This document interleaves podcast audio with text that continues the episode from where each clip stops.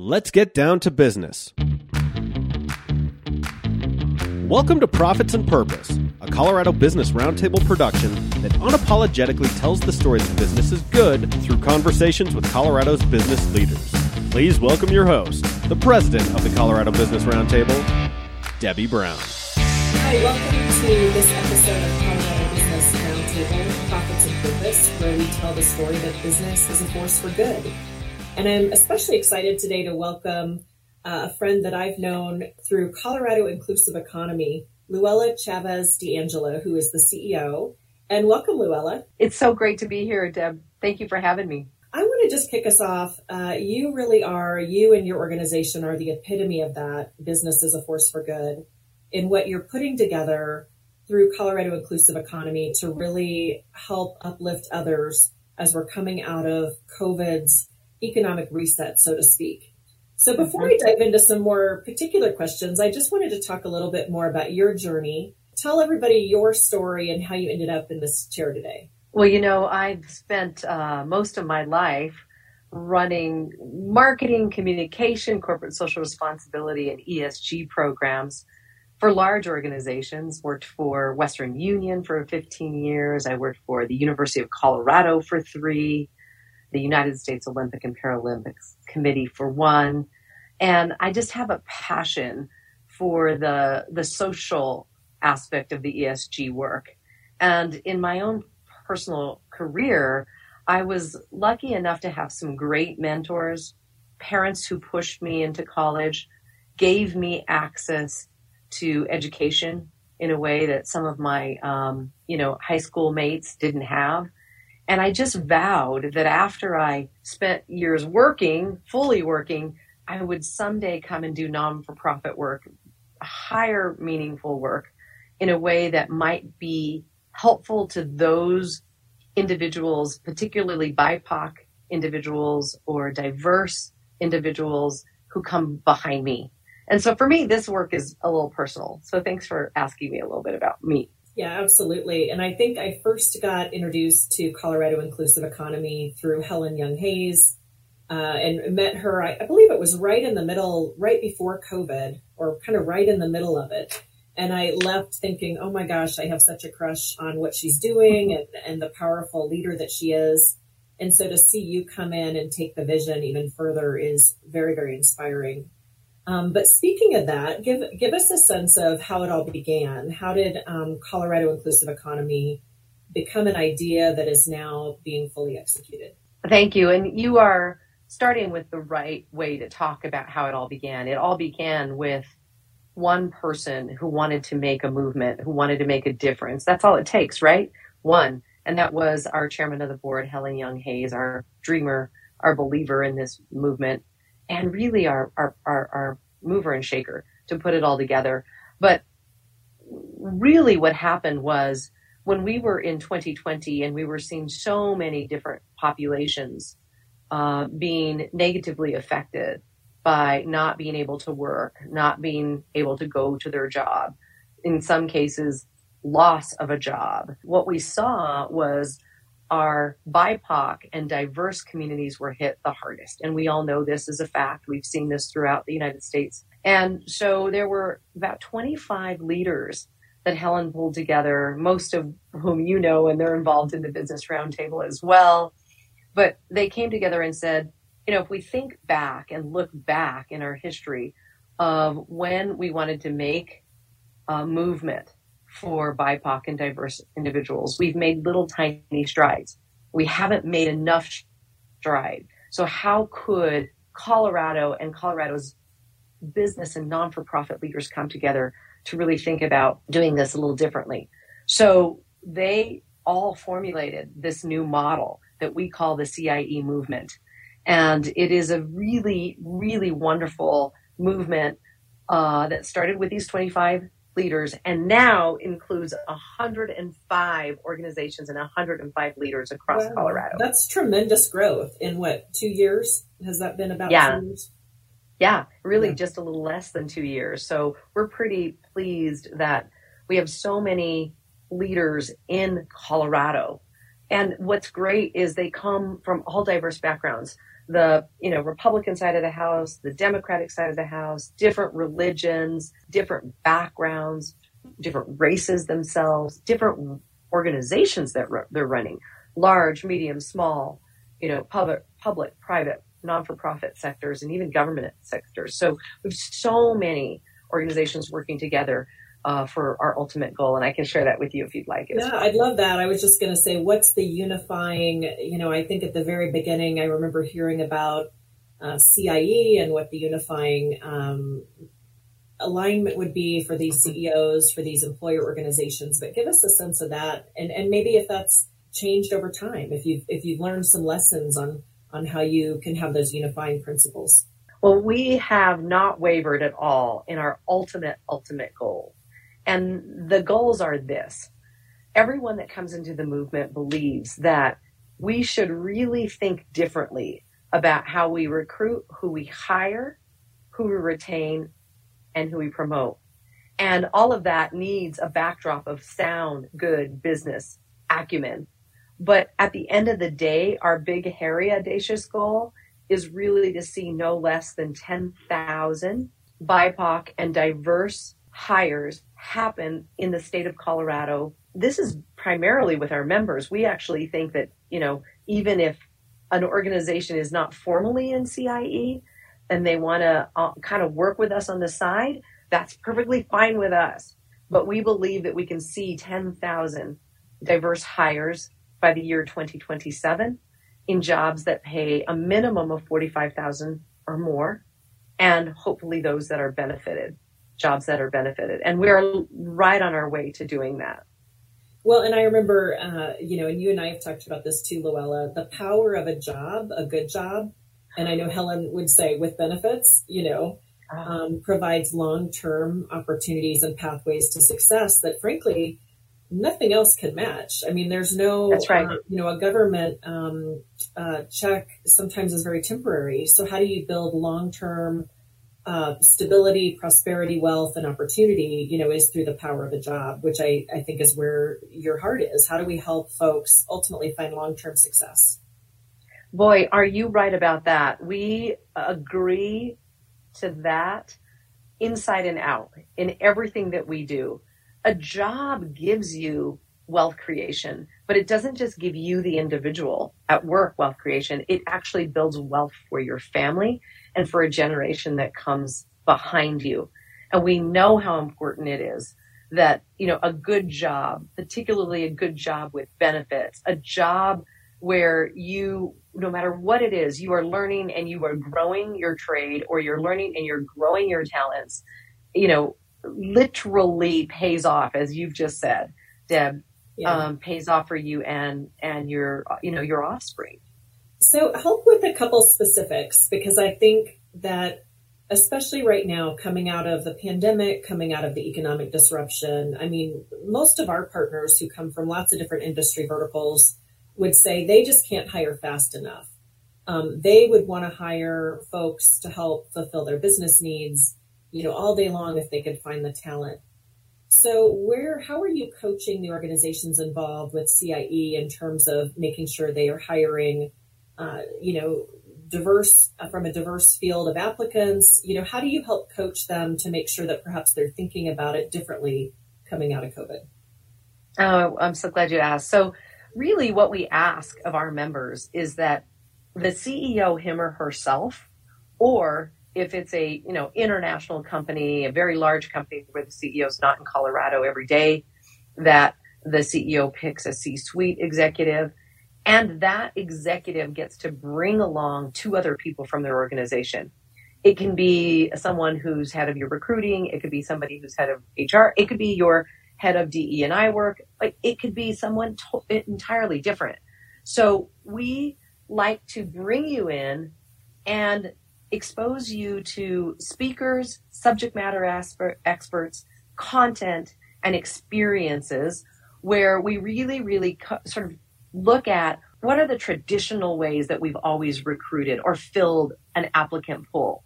What are the ways that we've traditionally looked at resumes, traditionally decided who top candidates are, and really kind of put some of that, you know, tilt some of that on its head and think about new ways that work in this market for a generation that, you know, is somewhat resistant to come back to work, for a generation that has, you know, is so much more diverse.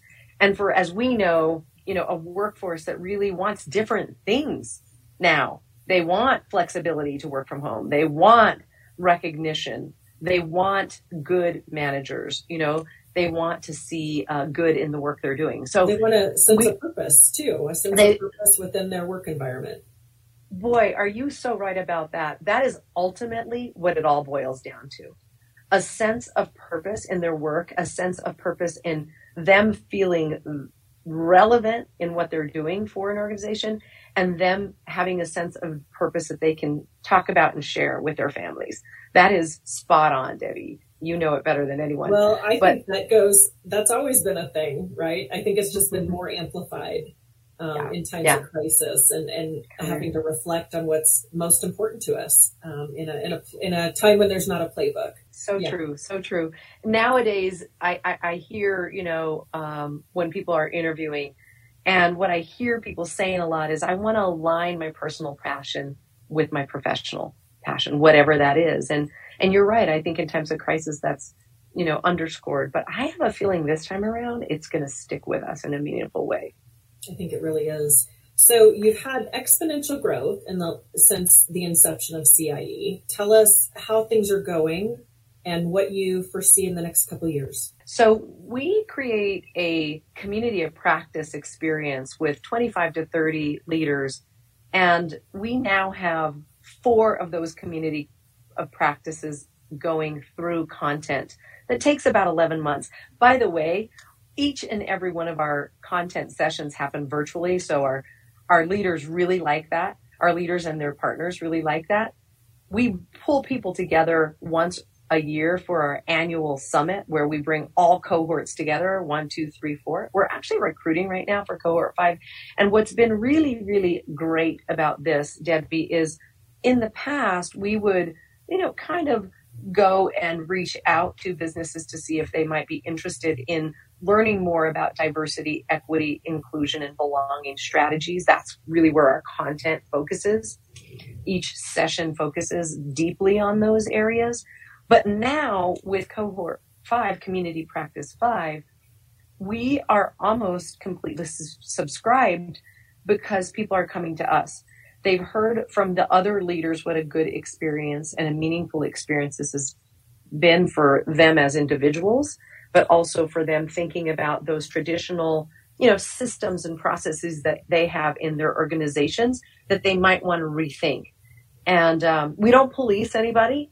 We present subject matter experts. We present content. We present conversations. We provide for deep, meaningful, and sometimes difficult conversation. But at the end of the day, we really want the CEO or the leader to guide their own organization in a way that's best for their culture.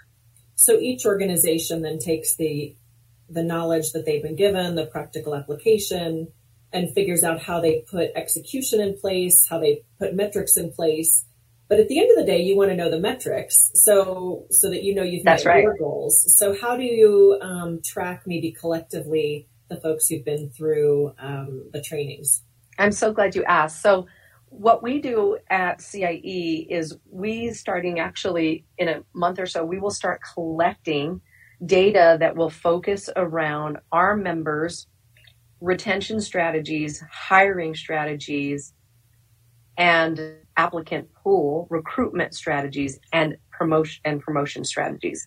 So it's very easy data that most organizations already have. We will acquire that data.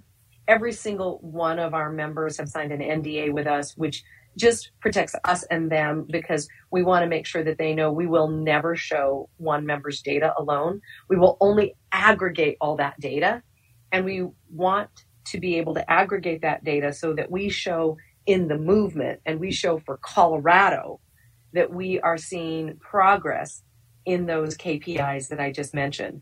So that's part of being in the movement. That's a commitment uh, that you make straight away when you come in. And um, and like I said, we protect your individual data as well. But we think that's pretty important because we want to we want to not only make sure that we're we're you know, further building inclusive leaders.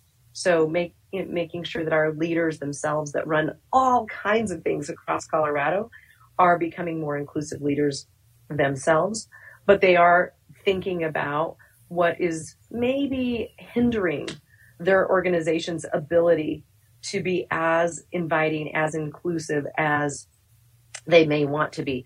We know, and Debbie, you know, uh, you know, at the end of the day, you know, businesses care about the bottom line, and we don't mind that. Businesses need to care about the bottom line, but we know that an inclusive workforce, a diverse workforce, a workforce that feels like they have a really high culture of belonging is a workforce that produces more innovations, acquires more customers, and at the end of the day keeps their talent. And that all leads to a strong bottom line. And we believe that aligns. Yeah, absolutely, Luella. We like to say profits and purpose go hand in hand. And it's, it's true. True. I, I, I, sort of see it as like modern capitalism. You know, if it was only yes. bottom line yes. focus, at the end of the day, you know, that doesn't yes. lead to profits anymore. There's there's got to be, right. and, and, the smart CEOs have been doing that for a long time. They know that you've got to have um, exactly. um, whether it's a triple bottom line or stakeholder versus shareholder capitalism. You know, a sense mm-hmm. that we're all in this together. Absolutely, and and tell That's me right. too. We we have executives and CEOs with Colorado Business Roundtable from academia, business, community, and government. And I'm sure that there's many of them that are already involved in CIE. But for those who aren't, tell them how they can jump in, where they go for more information, and what can they expect going forward. Absolutely. And I do think we have a high crossover of your members and our new members. We're, sure we're obviously much new, much newer organization than you are, but um, just so admire the work of the Colorado Business Roundtable as well. We, um, it's easy. If you are interested in learning more, simply just do a little perusing on our website, coloradoinclusiveeconomy.us. Easy to find. It'll come right up. You can give me a call and I'd be happy to take a quick Zoom call with you or any of your teammates who might be interested in this work. And I'll walk you through 30 minutes or less how it works you pay a small membership fee. It is not very large. We've kept our membership fees very low because we are a non for profit and this is really about an altruistic mission, and that's to make Colorado the most inclusive economy on the planet. And that is ultimately to get more wealth creation across our workforce in Colorado, which obviously leads to a stronger, stronger economy for all of our businesses. You can come in, pay your membership you when you when you come in, you agree to go through eight um, sessions with 24 to 28 other leaders. What we're finding is that some of our leaders, we think, you know, Colorado's very small, and you and I know many of the same people, Deb. But what's been so great about the cohorts is we're introducing very, very large um, executives, say from Western Union or Ardent Mills or U- UC Health, to mid-sized businesses and small nonprofits. And yes, we have higher education in there as well. And so we're mixing up that, com- you know, that conversation even more so like, you know, like you all do. And um, what we've seen is the learning that takes place across cohort is so meaningful. And you get access to our toolkit, you get access to the summit, you get access to uh, all of the content and the speakers. It's really been quite amazing. What we didn't know is that we didn't know we'd be helping our members with business development, trying to, you know, just get to know each other better. side and, benefit, isn't it? Yeah, it's just a side benefit. And, you know, it fits right in there, um, coincidentally, in our goal to build the most inclusive but also strong economy in Colorado. And so that's been really great to see as well. Yeah, I think you're so right. I think when I first met you, Luella, I thought, how have we not met before? Because I do no. think Denver seems really small until it's not and that collaboration, that magic of getting people together to talk about sometimes complicated, you know, sometimes uh, awkward conversations, you know, can be yeah. really healthy in and yeah. even in sharing best practices, what's worked, what hasn't worked, you know, going forward. So. I'm so glad you mentioned that because one of the things that I think our CEOs love the most, we just finished a listening tour with cohort one and cohort two because they just finished their entire learning journey. And what we heard is they learned the most from when their peers were being vulnerable, vulnerable about what worked and what didn't work and why it didn't work and what they did about it.